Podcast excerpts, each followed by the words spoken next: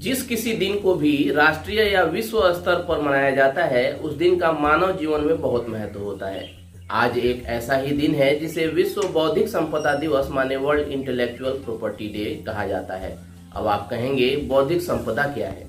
इसे इस दिन के रूप में क्यों मनाते हैं? तो फिर आइए, आज के इस वीडियो में हम आपको विश्व बौद्धिक संपदा दिवस के बारे में कुछ बेहद महत्वपूर्ण जानकारी देते हैं।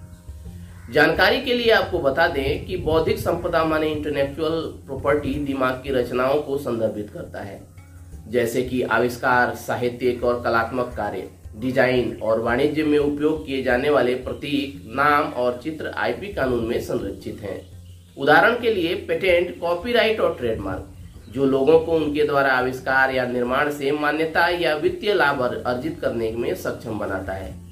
नवोन्मेषकों के हितों और व्यापक सार्वजनिक हित के बीच सही संतुलन बनाकर आईपी प्रणाली का उद्देश्य एक ऐसे वातावरण को बढ़ावा देना है, जिसमें रचनात्मकता और नवाचार फल फूल सके।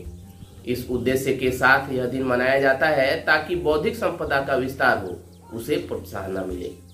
विश्व बौद्धिक संपदा दिवस थीम 2023 आपको बता दें कि बौद्धिक संपदा दिवस की थीम महिला और आईपी नवाचार और रचनात्मकताओं में तेज़ी लाना माने women and IP accelerating innovations and creativity रखी गई है।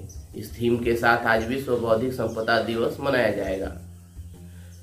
विश्व बौद्धिक संपदा दिवस की स्थापना राष्ट्रीय अल्जीरियाई औद्योगिक संपत्ति संस्थान माने आईएनएपीआई के महानिदेशक द्वारा शुरू की गई थी। यह दिन कॉपीराइट ट्रेडमार्क और पेटेंट के बारे में जागरूकता पैदा करता है। ये कानून और पंजीकरण है जो रचनाकारों और नव प्रवर्तकों के मूल कार्य की रक्षा करते हैं। इसमें लेखक, कलाकार, आविष्कारक और ब्रांड शामिल हो सकते हैं, जो यह सुनिश्चित करने में मदद करते हैं कि रचनाकारों के पास अपने काम का अधिकार है।